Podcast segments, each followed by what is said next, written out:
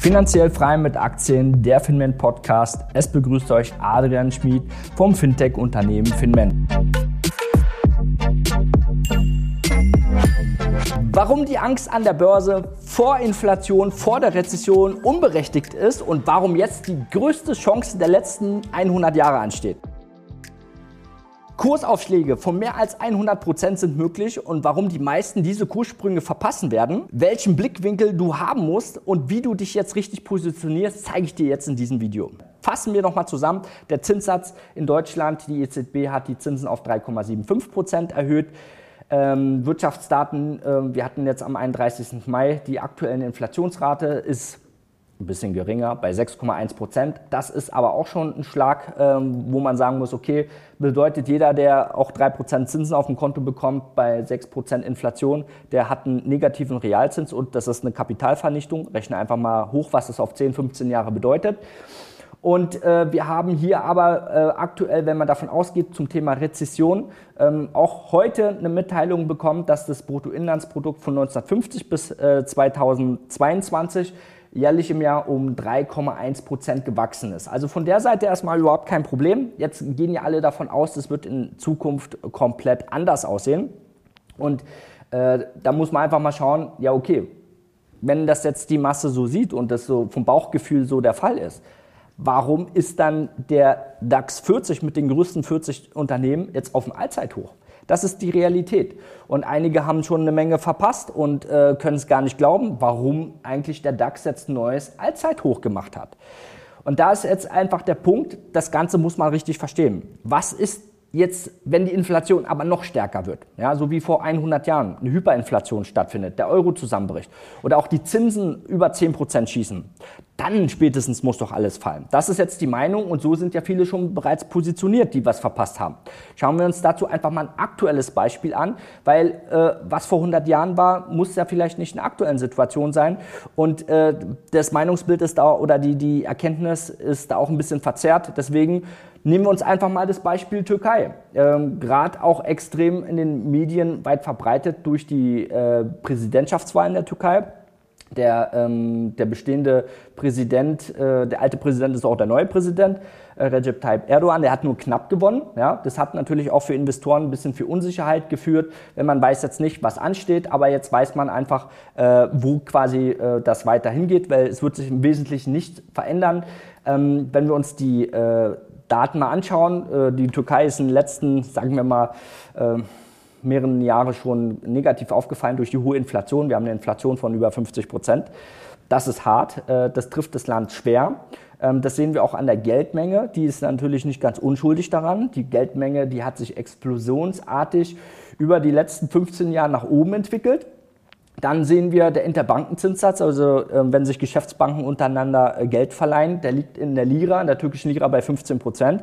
Bedeutet, wir haben ja gerade gelernt, Wachstum, äh, das mit Kredite finanziert wird, bei 15 Prozent ist recht schwierig. Ja? Da muss man auch die Bonität zu haben. Äh, wenn die Banken sich untereinander schon zu 15 Prozent nur das Kapital leihen, ähm, ist natürlich äh, für die Zukunft auch weiterhin schwierig.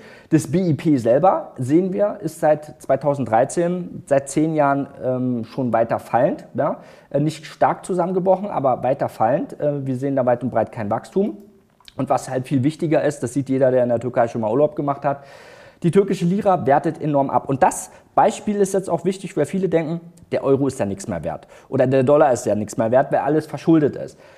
Ja, selbst wenn wir uns hier die Lira anschauen, die von 1,60 jetzt auf äh, 22 die letzten 15 Jahre mh, entwertet hat, das entspricht über 90 Prozent Kapitalentwertung, ähm, dann ist das natürlich nicht ohne. Aber was hat es dann für Auswirkungen auf den Aktienmarkt? Da sehen wir uns den ISE 100 an, der wird in Istanbul gehandelt. Da sind die 100 größten türkischen Unternehmen drin aus allen Branchen. Und da, wenn wir genau hinschauen, da sehen wir natürlich, Moment mal, die These, dass wenn wir eine Hyperinflation bekommen, die, die Währung äh, extrem entwertet, ähm, dass dann auch die Aktienkurse fallen müssten, äh, ist hier schon mal auf jeden Fall widerlegt. Und wir sehen hier, ähm, gerade die letzten anderthalb Jahre, als die Inflation nochmal extrem ange, ähm, angestiegen ist, wir sehen das hier, äh, gerade nach 2020, 2022 sind wir von 10% auf über 70% gestiegen sehen wir, Moment mal, die Aktienkurse im Wesentlichen die letzten Jahre von knapp unter 1000 auf fast 6000 angestiegen, ja, mehr als verfünffacht. Das bedeutet, die Ausgangssituation äh, von den Szenarien, wo die meisten ausgehen, ist ja nicht so gehabt, weil das ist das aktuelle Beispiel und äh, da ist ja kein Investor doof, sondern das sind die Marktverhältnisse. Und äh, wenn du einfach ein, ein anderes Beispiel sehen willst, dann schau dir an, was vor zehn Jahren in Venezuela war. Da sind die Aktienkurse in der Hyperinflation ebenfalls nach oben explodiert. Wichtig ist natürlich jetzt die Frage, wie kann ich als Aktionär davon profitieren? Naja, macht ja keinen Sinn, wenn ich jetzt türkische Lira-Aktien kaufe und die, die Währung 90 Prozent verliert, da habe ich ja auch nichts äh, verdient. Nee, so ist es am Ende auch nicht. Ähm, beziehungsweise viele haben, ich habe ja selber geschaut, wie kann ich davon profitieren, wenn die Lira entwertet? Ähm, wir haben bei uns, äh, wenn ich äh, im Interbankenhandel handel und direkt äh, Devisengeschäft mache, dann haben wir einen Finanzierungssatz von 30 Prozent. Da wird es natürlich auch schwierig, da muss man gute Bewegungen äh, traden, sonst wird das auch nichts. Aber ich habe natürlich die Möglichkeit, weil viele Privatanleger fragen, okay, wäre ja an mir vorbeigegangen. Ich wüsste gar nicht, welche Möglichkeiten ich habe. Ich kann mit einem einfachen MSCI World äh, ETF auf die Türkei davon profitieren.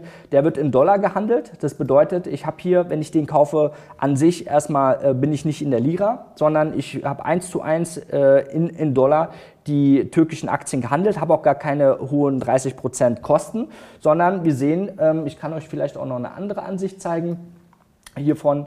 Äh, wir sehen, ähm, die letzten zwei Jahre ist der Kurs von dem ETF von 15 fast 200 Prozent angestiegen. So, und diese, zwei, diese 200 Prozent, ähm, die sind natürlich eine Riesenchance, weil wann steigen denn mal Aktien oder Investments um 200 Prozent? Und da muss man einfach so einen richtigen Blickwinkel haben. Also jeder kann auch die Chance nutzen, auch wenn einer sagt, das Thema ist mir zu hoch. Es gibt viele Möglichkeiten, darum musst du dich auch mit, mit deinem Geld beschäftigen, sonst wirst du Chancen verpassen. Und das ist nicht nur in der Vergangenheit so gewesen, das wird auch in der Zukunft so sein.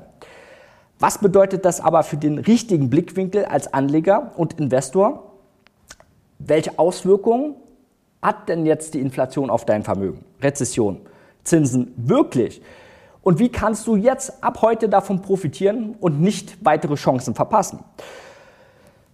Was bedeutet das für den größten US-Markt? Weil da haben wir die meisten Medien, wenn ich Google oder Investoren Meinung sehe, der größte Markt ist halt der US-Markt und äh, da sehen wir, wenn ich da einfach mal in die Recherche gehe, Mensch, okay, Bankrott droht. Ja, wir haben gesehen, äh, die Schuldenobergrenze wird erreicht in wenigen Tagen. Ähm, das haben wir auch vor 10, 20 Jahren schon mal gehabt. Also Einfach, das System wird nicht neu erfunden, die wird nach oben angehoben. Jetzt gibt es natürlich noch vereinzelte Diskussionen, unter welchen Bedingungen das macht, aber es ist im Großen und Ganzen erstmal extrem negativ. Die Unsicherheit, viele Anleger halten sich zurück mit ihren Käufen, ähm, denken, okay, ist ja auch nicht schlimm, ich kann in Anleihen gerade mit 5% mein Geld parken, in Festgeld vielleicht auch äh, beim ganz normalen Girokonto, Sparkasse oder so bei 3%. Und äh, da ist jetzt aber wichtig, richtigen Blickwinkel zu haben. Und da schauen wir uns mal die Gesamtsituation an. Hier habe ich euch mal aufgemacht, der S&P 500, ja, äh, weil für den DAX habe ich nicht so viele Daten. 150 Jahre Entwicklung. Und in diesen letzten 150 Jahren haben wir zwei Weltkriege gehabt. Wir hatten Hyperinflation vor 100 Jahren. Wir hatten Weltwirtschaftskrisen. Wir haben immer wieder Zwischenkrisen gehabt, kleine Kriege, ähm, Hochzinsphasen und Inflationsphasen, alles zusammen. Im Endeffekt wenn ich jetzt meine Analyse mache, unterm Strich ist quasi der Markt angestiegen. Und davon gehe ich auch in Zukunft im Prinzip aus. Wenn ich mir den S&P 500 im kleineren Bereich anschaue, einfach die letzten zwei Jahre. Wir hatten eine Rallye gesehen, ja, viel Euphorie, viele Leute sind an die Börse gekommen und dann ist der Markt zusammengefallen. Ja, wir haben fast ein Drittel Korrektur gesehen und Jetzt ist die wichtige Ausgangssituation, mit welchem Blickwinkel betrachte ich das? Ich persönlich gehe davon aus, es ist nur eine Frage der Zeit, bis wir neue Höchststände sehen.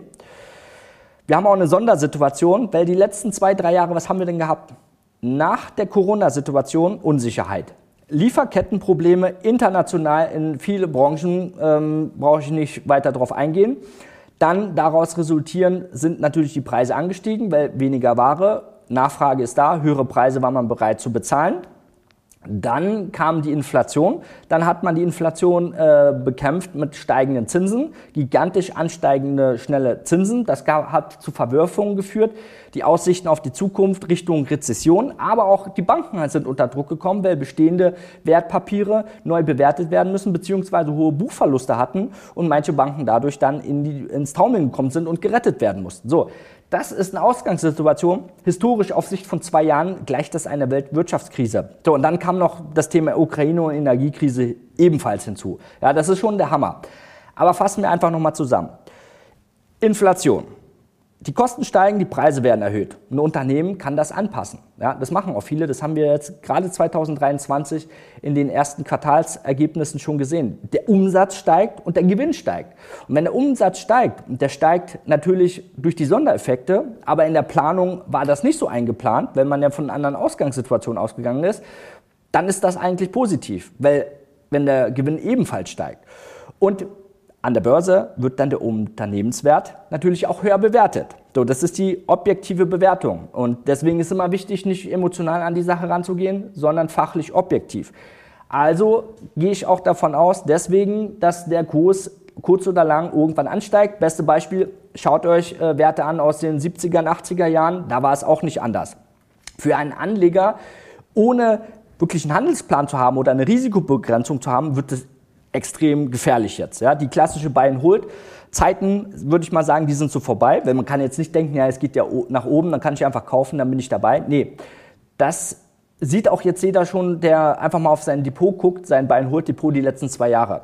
Er hat Depotverluste, der Verlauf ist nicht unbedingt rosig, weil ihr müsst auch ihr müsst auch bedenken, wenn ihr eine Inflation von zweimal im Jahr, sagen wir mal, 6, äh, 7 Prozent habt, das sind 15 Prozent, wenn ihr nicht mindestens 15 Prozent die letzten zwei Jahre gemacht habt, dann habt ihr eine negative Realzinsverzinsung. Ja, das ist nicht schön. Und ähm, ihr habt wahrscheinlich auch schon Werte, die länger im Minus sind und weiter im Minus bleiben. Und da fehlt einfach das richtige Absicherungskonzept. So einfach wird es jetzt in Zukunft als Buy-and-Hold-Anleger nicht mehr sein. Einfach kaufen und vom Anstieg profitieren. Es wird nämlich gnadenlose Verlierer auch in dem Szenario geben. Ja, das ist der Risikohinweis von mir. Besonders hochverschuldete Unternehmen, die bei den höheren Zinssätzen, die es vor vier, fünf Jahren noch nicht gab, die haben Schwierigkeiten, ihren hohen Schuldenstand zu refinanzieren. Die Bonität wird schlechter und äh, zum Teil kriegen sie dann auch Ramschbewertungen und kriegen dann quasi noch schlechter Kredite und müssen noch mehr höhere Zinsen bezahlen. Irgendwann droht vielleicht auch die Pleite. Was passiert denn dann mit den Aktienkursen? Die brechen einfach zusammen. Die will dann keiner mehr haben, die Aktien. Und die willst du auch nicht in deinem Depot haben. Deswegen muss jetzt jeder sein Depot prüfen. Auch werden davon viele Dividendentitel betroffen sein, die keine Dividende mehr in Zukunft zahlen können, eine reduzierte Dividende haben oder vielleicht auch nur Dividende aussetzen werden weil die eigentliche Dividenden wird von den Zinskosten aufgefressen. Was macht dann ein Dividendenanleger? Darauf haben die meisten Dividendenanleger noch gar keine Antwort, sondern die Frage kommt erst, wenn der Kurs 30, 40, 50 Prozent minus ist und jetzt die Dividende gekürzt oder äh, abgesagt wird. Ja, was mache ich jetzt mit dem Wert? Dann ist es zu spät. Besonders jetzt in dem Bereich wird es interessant, der unterbewerteten Substanzwerte, weil es gibt ja auch eine Kehrseite. Weil Aktien, die gerade jetzt unter Marktwert handeln und ein Potenzial von mehr als 100% Kursgewinn haben, die sind jetzt relevant. Aber es ist wichtig, wie finde ich diese richtigen Werte wann steige ich an, wann steige ich aus. Beste Beispiel dafür zeige ich euch, will ich euch auch nicht ähm, vorenthalten, ist die Porsche Holding. Nicht zu verwechseln mit der Porsche AG, weil beide sind äh, im DAX enthalten. Wen da mehr Informationen äh, dafür sich dafür interessiert, der kann gerne ähm, unser Finment-Video dazu anschauen. Das verlinke ich euch jetzt eben auch noch. Ähm, da seht ihr dann auch, warum der Wert aktuell ein unterbewerteter Substanzwert ist. Und deswegen ist es wichtig, ähm, nicht als Anleger, Investor ähm, für Aktien ähm, pauschal einfach blind zu handeln, sondern zu sagen, wie schütze ich mein Kapital? Weil jetzt ist alles anders. Und wie kann ich die lukrativen Möglichkeiten, die mir jetzt geboten werden und auch noch zahlreiche Sondersituationen eintreten werden durch Inflation, Rezession und Zinsveränderungen, ähm, ist es wichtig, einfach, wie kann ich damit da umgehen, wie manage ich das, wie kann ich davon profitieren. Am Ende sind die Leute an der Börse aktiv, als Anleger, Investor Geld zu verdienen. Und wenn ich eine Ausgangssituation habe, dass ich eine Inflation habe, dann muss ich zumindest eine Inflation kompensieren. Aber wenn ich das schon mache und mein äh, Kapital ins Risiko setze, aber auch mit sich äh, damit beschäftige, zeitlich, dann muss ich damit was verdienen, sonst macht es kaufmännisch auch überhaupt keinen Sinn. Darum sage ich immer, beschäftigt euch mit eurem Kapital. Und wer das nämlich nicht tut, Risikohinweis, bleibt auf jeden Fall auf der Strecke. Zumindest wird da eine Menge an Chancen sich entgehen lassen. Und für aktive Anleger, die sich sogar noch mit Derivaten auskennen oder Optionshändler sind, stehen jetzt goldene Zeiten an. Weil diese Unsicherheit, diese Schwankung, äh, wo sehr negativ ist für Dividendenanleger äh, oder Langfristinvestoren, ETF-Anleger und Buy-and-Hold-Anleger, die haben auf der Kehrseite natürlich den Nachteil, aber auf der anderen Seite sind es goldene Zeiten für Derivatehändler, weil die zusätzlich von Cashflows profitieren und Renditen von 1, 2 Prozent im Monat dadurch äh, erwirtschaften. Ihr müsst jetzt einfach nochmal Resümee ziehen. Nur handeln, wenn du wirklich verstehst, was du da machst. Ja, das ist oberste Priorität und du brauchst auch einen Handelsplan, um zu wissen, wie du deine Profite, deine Cashflows generierst. Sonst darfst du an der Börse nicht handeln. Zumindest dich auch nicht wundern, warum du mit deinen Ergebnissen nicht zufrieden bist. Das war finanziell frei mit Aktien, der Finment Podcast mit Adrian von Finment. Natürlich werden wir die Märkte auch in nächster Zeit weiter für dich im Auge behalten und euch über neue Situationen, Updates und natürlich auch Investmentchancen sowie fundierte Meinungen immer wieder aktualisiert liefern. Wenn es euch gefallen hat, empfehle uns unbedingt weiter. Behalt das Wissen nicht nur für dich. Das ist Mission, das Wissen auch zu teilen. Äh, ihr findet uns natürlich überall, wo es Podcasts gibt.